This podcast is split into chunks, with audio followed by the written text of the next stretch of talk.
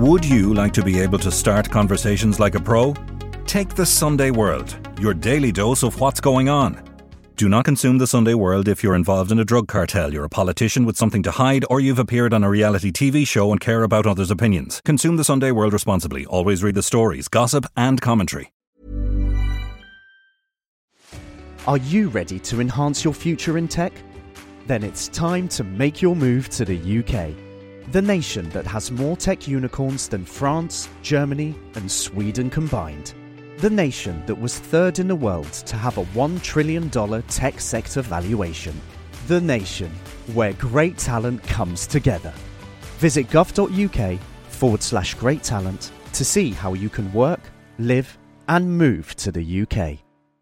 If you thought the only way to get a more defined jawline with natural looking results was through surgery, think again. Juvederm Volux XC is a non surgical injectable gel filler that improves moderate to severe loss of jawline definition and can help you achieve natural looking results with little downtime. Even better, this improved definition lasts up to one year with optimal treatment. No maintenance required. Improve jawline definition for a smooth, sculpted look with Juvederm Volux XC. For important safety information and to find a licensed specialist, visit juvederm.com. That's J U V E D E R M.com. Not for people with severe allergic reactions, allergies to lidocaine, or the proteins used in Juvederm. Common side effects include injection site redness, swelling, pain, tenderness, firmness, lumps, bumps, bruising, discoloration, or itching. There's a risk of unintentional injection into a blood vessel, which can cause vision abnormalities, blindness, stroke, temporary scabs, or scarring. Talk to a licensed specialist to find out if it's right for you. It was like, you know, you're sitting next to somebody and he's just sending out messages about drug deals, ordering murders, extortion, all these kinds of heavy crimes. You know, they send messages like, you know, I send to my, my, my partner uh, when she's in the grocery store and I want her to bring something home. But then not about, you know, please, honey, bring the tomatoes, but uh, uh, maybe we should kill that guy. I'm Nicola Tallant, and you're listening to Crimeworld, a podcast about criminals, drugs, and the sins of the underworld in Ireland and across the globe. It's the Netherlands trial of the century, with the infamous underworld boss Ridouan Taghi in the dock, along with 16 of his men, who face accusations relating to six gangland murders. In a courtroom known as the Bunker, the most dangerous figures in Dutch organised crime are putting up a tough defence, while Taghi's former business partners in Irish, Italian, and Bosnian mafias look on from a safe distance. But now that state witness Nabil B has stopped talking, what is going to happen to the Marengo trial? And is there a possibility that the Mocro Mafia could walk free? Today, I'm joined by my colleague Jan Meijers, crime correspondent for NRC in Amsterdam, who says that decisions made in the recent conviction of the underworld boss Rico the Chilean will weigh heavy for Taghi.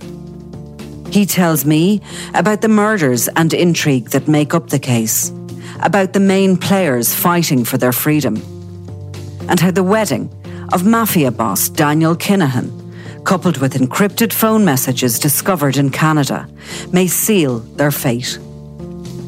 This is Crimeworld, a podcast from SundayWorld.com.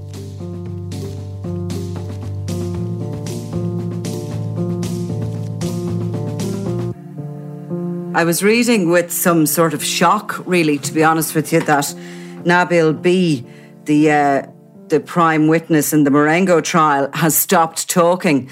Um, so just remind us who he is and what is the Marengo trial. Uh, the Marengo trial is uh, the biggest court case in the Netherlands uh, ever, historically. And the main suspect is uh, a guy we have spoken before about. His name is Ridouan Taghi. He's a Moroccan Dutch national who is suspected of uh, no, suspect he's prosecuted for six underworld killings, ordering them at least, and then a number of uh, efforts to do so, or uh, you know, failed efforts to do so. And he's the main suspect in a group of, in total, seventeen. And really, um, the investigation started running when uh, Nabil uh, handed himself, or basically walked into a police uh, station early 2017, saying that he was in uh, his life was threatened and that he was uh, wanted uh, wanted to talk to the police about these underworld killings. And uh, the story behind that that he was involved in organizing a couple of them and in January 2017, they killed the wrong uh, person. So they, they made a mistake uh, while shooting. I don't know if you have that in Ireland uh, a lot, but over here it seems to be happening a lot in the past few years. And um, the issue was that the person who got mistakenly killed was a, a member of a known uh, Moroccan Dutch crime family in and around Utrecht. And he had known him personally and he knew the family also very well. And they found out that he was involved in organizing the killing because he had uh, uh, sold a car that the shooters uh, were going to use after they uh, done their dirty work. And uh, the family found out and they came to him and they wanted to know who was behind him behind who ordered the killing. And then he was caught in between a, a big, well known Dutch crime family and his uh, underworld uh, figure, Ridouan Taghi, who was behind this killing. And uh, eventually, in a couple of days, he analyzed um, it's either I die or I talk. And then he decided to talk. So that was really the beginning of what we now know as the Marengo trial. Was his his statements uh, between January and May of 2017, and then later on, uh, uh, the police uh, captured this huge amount of PGP uh, information uh, through two servers in Canada and Costa Rica and it turned out that was yeah basically uh, one of the first big uh, uh, crypto communication catches that the Dutch law enforcement did, and in that huge amount of uh, messages there was a lot of evidence supporting the statements of Nabil, and uh, in the end leading to hard evidence against Taghi and his crew. So when he first gave those statements, um, Taghi was uh, on the run, I think, wasn't he? And he, he was later arrested in, in December of 2019 in Dubai. I, I think we know that during 2017, Taghi attended the wedding of Daniel Kinahan, who was also in Dubai now, not strictly on the run, but he had moved out of Spain and moved his operation out there to to remain one step ahead of the law. Um, and when he got married in the Burj Al Arab Hotel um, in Dubai, Taghi attended, and also another man known as El Rico. I'll let you do the full pronunciation of his full name. It's a bit complex. Um, so they're all friends and they were all working together as a, a super cartel, essentially. Uh, that's what police assume. Um, uh, yeah, it's it's fascinating because uh, the, the, the, the manhunt for Taghi did not really start until early 18. So that that that big party uh, in in Dubai uh, was like half a year earlier, and it was really at that time, at really that summer of 2017, that they started to get a grasp of this new super trio in the Dutch underworld. And so you had Ridouan Taghi, you had Rico uh, Riquelme, uh, as he's fully named, and we, we call him Rico the Chilean. Rico from Chile. He, he's a political. Uh, he's he's the, the, the child of political refugees for the regime of Pinochet. Uh, was born in in Chile, uh, grew up here, and is has dual nationality.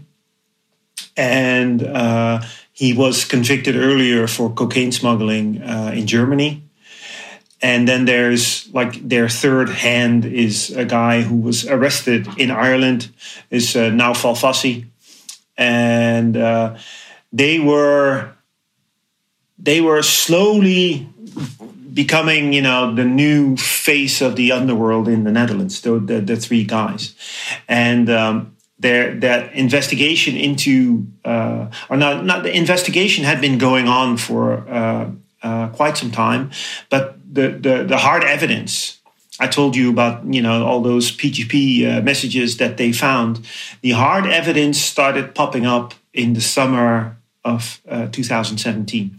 And that's when they realized that there was really um, like a layered criminal organization. So these three guys, they all had their own um, business, their own uh, drug lines, but they also worked together. Uh, so they had their own criminal organization, and together they're considered um, a Dutch uh, national criminal organization.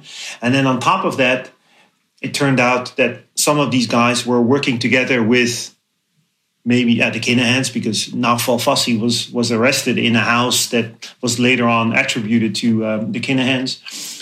But uh, for instance, Rico was working with um, a known Italian mobster from the Camorra. Uh, his name is Raffaele Imperiale. And uh, he lived in the Netherlands in the 90s for a while and later on became well known because he had like two famous Van Gogh paintings uh, in his house when uh, when they raided it.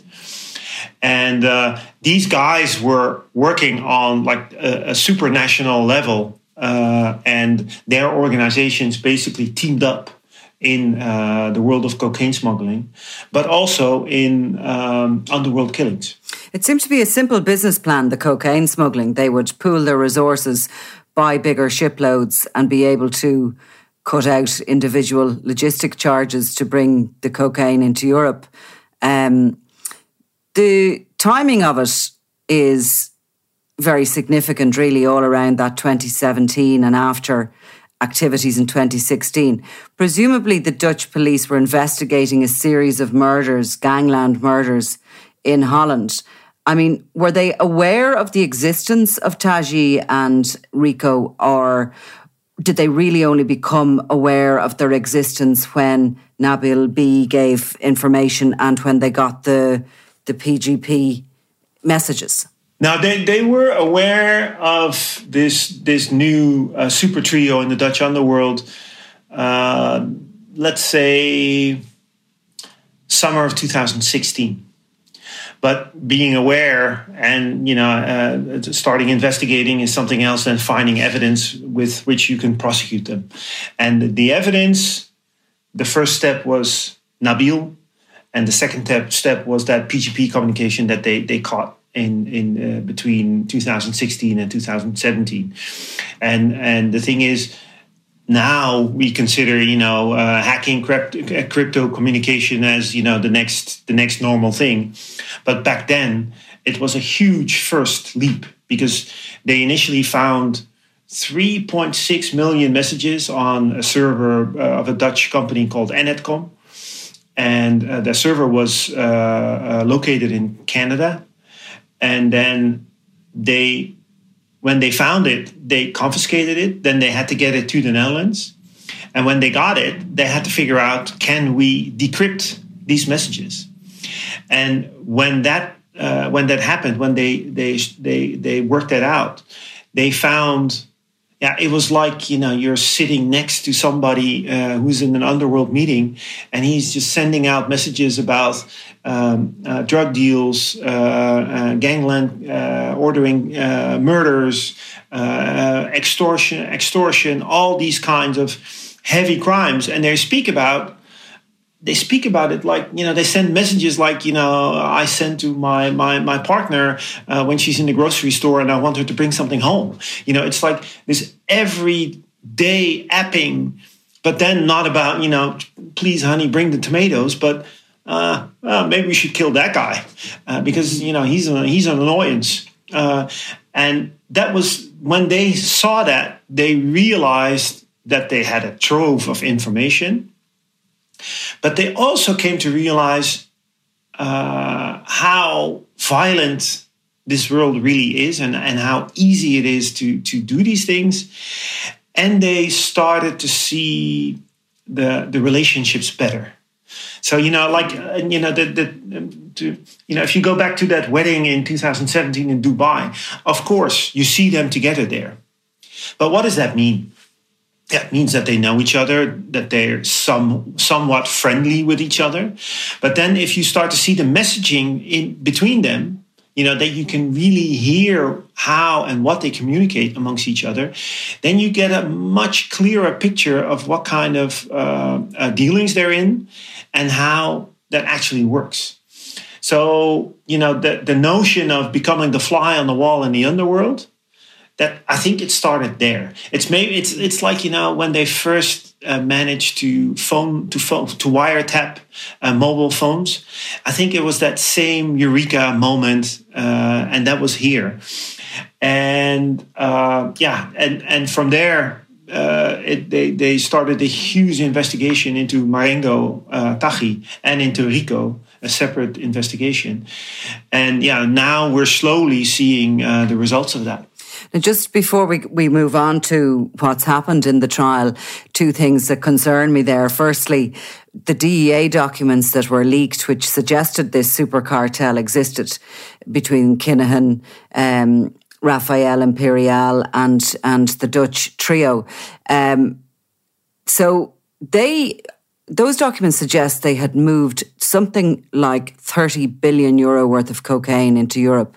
And it just seems quite extraordinary that they could have done that while flying under the radar for so long, or that, you know, they weren't seen as as significant as they were.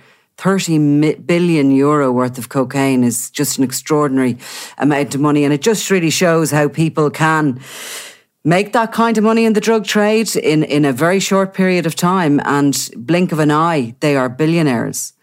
Um, the, the other thing there that you mentioned that I was I was thinking of was you know when we say back then and we're only talking about 2017 you know when it comes to the the collecting of these messages and all that has happened between including up to this week for me, that's another sign of just how quickly things move and change in the underworld in gangland.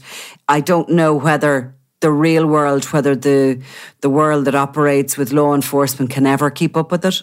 That's a good question. Although they seem to be uh, having a, a, pretty good run right now, but I think you know it, to just comment on on your two observations. I think um, mobile phones. If you, I mean, my first iPhone I got about 10 years ago or something like that.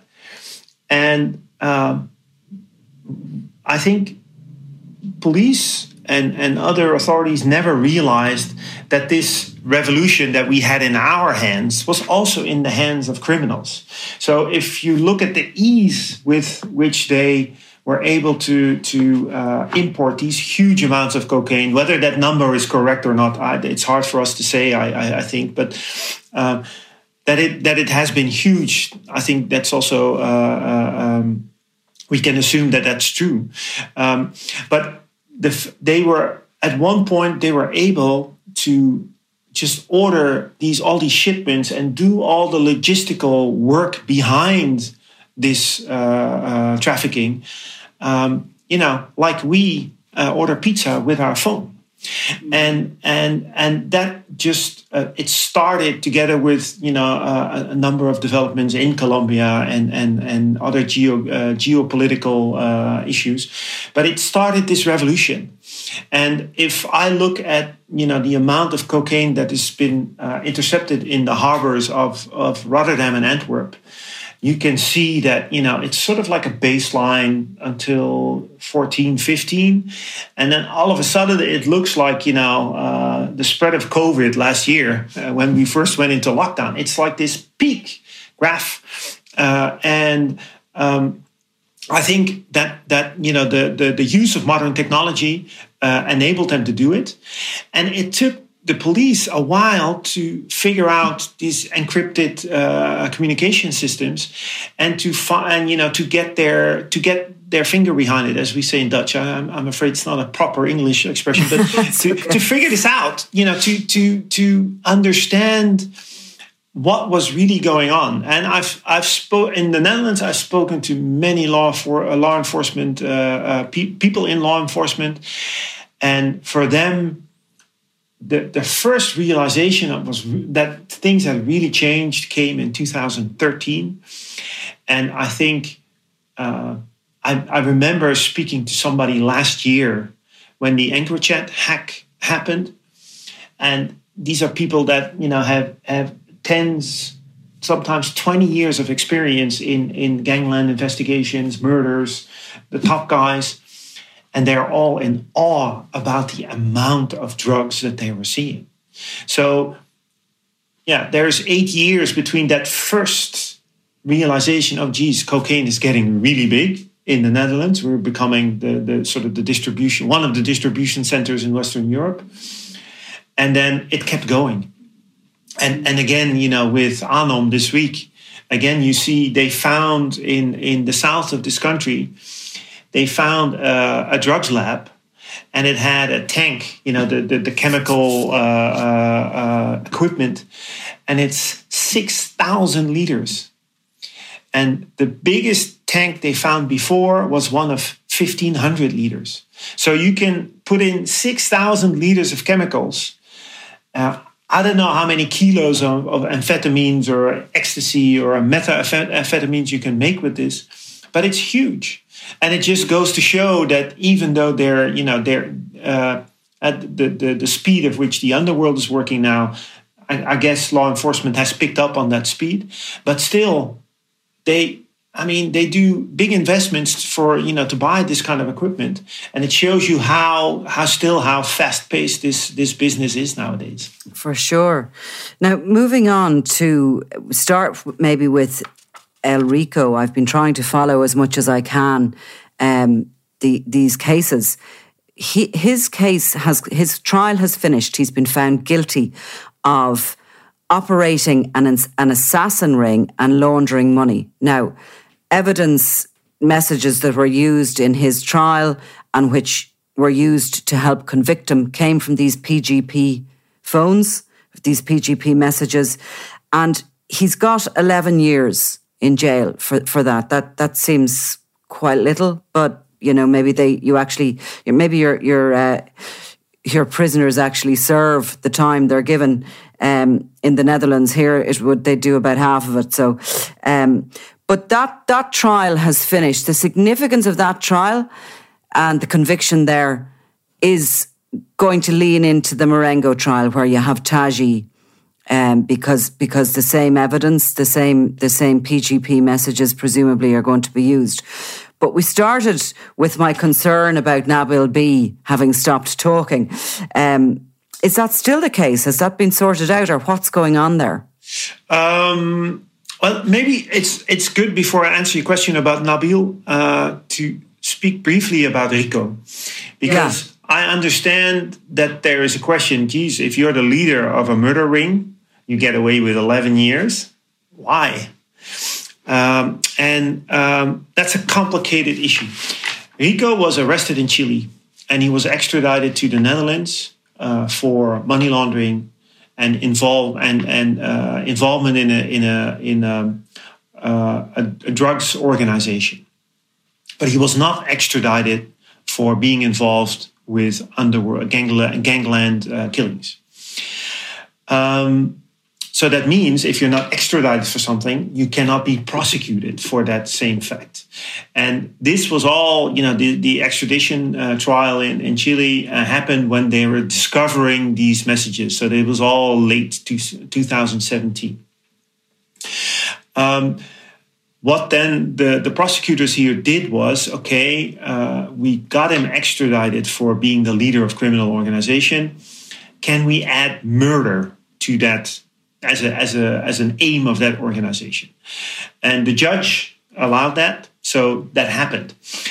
What that means is that they have established that he was the leader of, a, of an organization with the intent to murder, but they have not established his factual involvement in specific killings. So he's convicted for being the leader of that group, but not for his his presumed involvement with specific killings, and that leads in the end to a lot, uh, yeah, a sentence that is a lot lower than you would expect. And the question now is. Uh, will uh, the Dutch prosecutorial office uh, will they succeed in uh, convincing the, the, authorities in Chile to also extradite him so that they can prosecute him for these actual killings. If that is the case, then there might be a second trial, and then they're going to get him convicted for, for being involved with actual specific murders. Uh, but that's why, you know, because there is no possibility, not enough proof for that right now, that they that they uh, that the sentence uh, turned out to be so low. On the other hand, what the, the judge also ruled in that conviction was that there is a clear um, uh, cooperation with uh, Taghi, and that uh, the ident- you know in these PGP communications they use nicknames. Uh, so they have to establish, you know, is this nickname really Rico or is this that nickname really Taghi? Uh, the judge ruled that that is the case. They found it convincing, uh, a convincing argument that the DAs made. So that was established, uh, which is uh, quite significant in the in, for the case of Taghi himself. And they also established uh, that a number of murders in which Taghi is involved, that um, the communication uh, in those PGP, uh, the, the, the facts in those PGP messages that they are really that they can be connected to um, the actual murders and and all kinds of details surrounding those murders. So they ruled this is proof, and uh, we can convict somebody on this basis, which basically means, in my humble opinion, I'm only a journalist, not a lawyer, but that the case of Taghi is almost slam shut because uh, there is huge amount of PGP messages. Um, the identification, as the judge ruled, is solid. There is all kinds of surrounding evidence that that shows that these messaging that that messaging is not that they're not talking out loud about doing something, but they didn't do it. The judge ruled it's not just talk; it's also action. So that means uh, that the case of Taghi is uh, is going to be a hard a hard uh, there's going it's going to be very difficult to get out of it. Now back to uh, Nabil uh, uh, this Friday, so we're talking the 12th of uh, June. There is the the first court session when they will discuss a case that the crown witness is not just a witness but he is also uh, a defendant. He is accused of being involved in this murder. And this, of course, so this is what we call a deal, a deal um, uh, fact. So he has made a deal. So I tell everything I know about all these gangland killings, also about myself. So he he uh, he basically told his involvement, and then in uh, exchange for that confession, I get a lower sentence. So this is one of the confessions that he did about his own involvement as well. So this Friday he has to show up in court, and then it's yeah, uh, there's going to have to be some sort of decision. Will he uh, start talking again and and and act as a as a as the key witness in this case? Or will he say, listen, I'm still not happy with all kinds of issues around the safety of me and my my my family, and um, I'm not going to cooperate with uh, with the prosecutors anymore. And if he does that, then there is a chance that the prosecutors say, okay, if you don't, you have to answer these questions uh, from the judges, from the, the, the, the defendants, their lawyers. And if you don't want to answer those questions, then the deal is off. And then it means that uh, instead of 12 years, he's, he's, uh, they, will, they will appeal to the judge to, to uh, uh, to sentence him to 12 years. Uh, then the deal is off, and that means that he runs the risk of being convicted for 24 years. And because of this ruling in the Rico case, it's clear that to get Taghi convicted, they don't need Nabil anymore. So he's really he was in a tight spot when he became a crown witness, and again he's in a tight spot now. He, he's a bit goose, Jan, is he? Because he's you know there is no way back when you've already given these statements and you've become a crown prosecution witness. There's no way back when it comes to the underworld. He is a marked man now, whether or not he stops talking or he starts again. Yeah. So, but but so he uh, he has some important decisions to make, and um, the thing is, so suppose he stops, that doesn't mean that uh, he won't get any protection anymore because uh, our government has made this deal. They they uh, yeah they exposed him for for what he did, so they have a responsibility in in keeping him safe. Uh, and and with him also his his his own family and his brothers and sisters and and, and everybody else. But um, so there will be a degree of protection always because that's that yeah that's just a, that's a, a, responsibility that the government cannot stop. Uh, but on the other hand, yeah, it's it's he's in a tight spot, and on, and on the one hand, you feel for him because he lost his brother, he lost his lawyer, uh, and on the other hand, yeah, he's also involved in three murders. So do you have to feel pity for him or do you have to feel sorry for him or do you have to think yeah geez guy you made your own decisions. You got to live with the outcome. It's i find it difficult. I i, I have to say i find it difficult.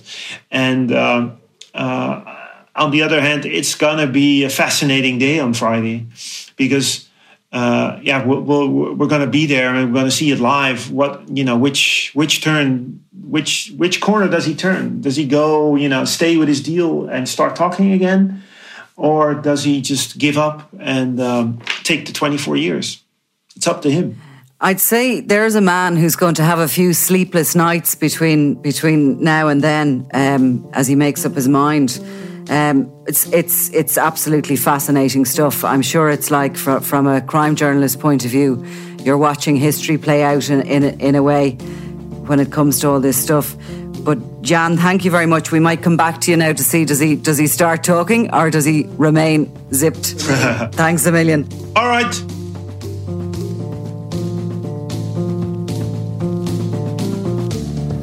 From SundayWorld.com, this is Crimeworld produced by Ian Mullaney. Available online and on all podcast platforms. If you enjoyed this podcast, please leave us a review. And if you want to get in touch, check out our Facebook page, Crimeworld with Nicola Tallant.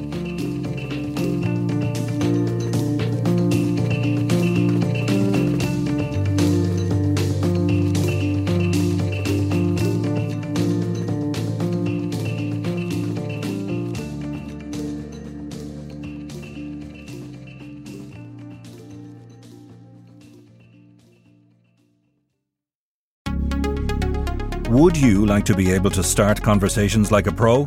Take the Sunday World, your daily dose of what's going on.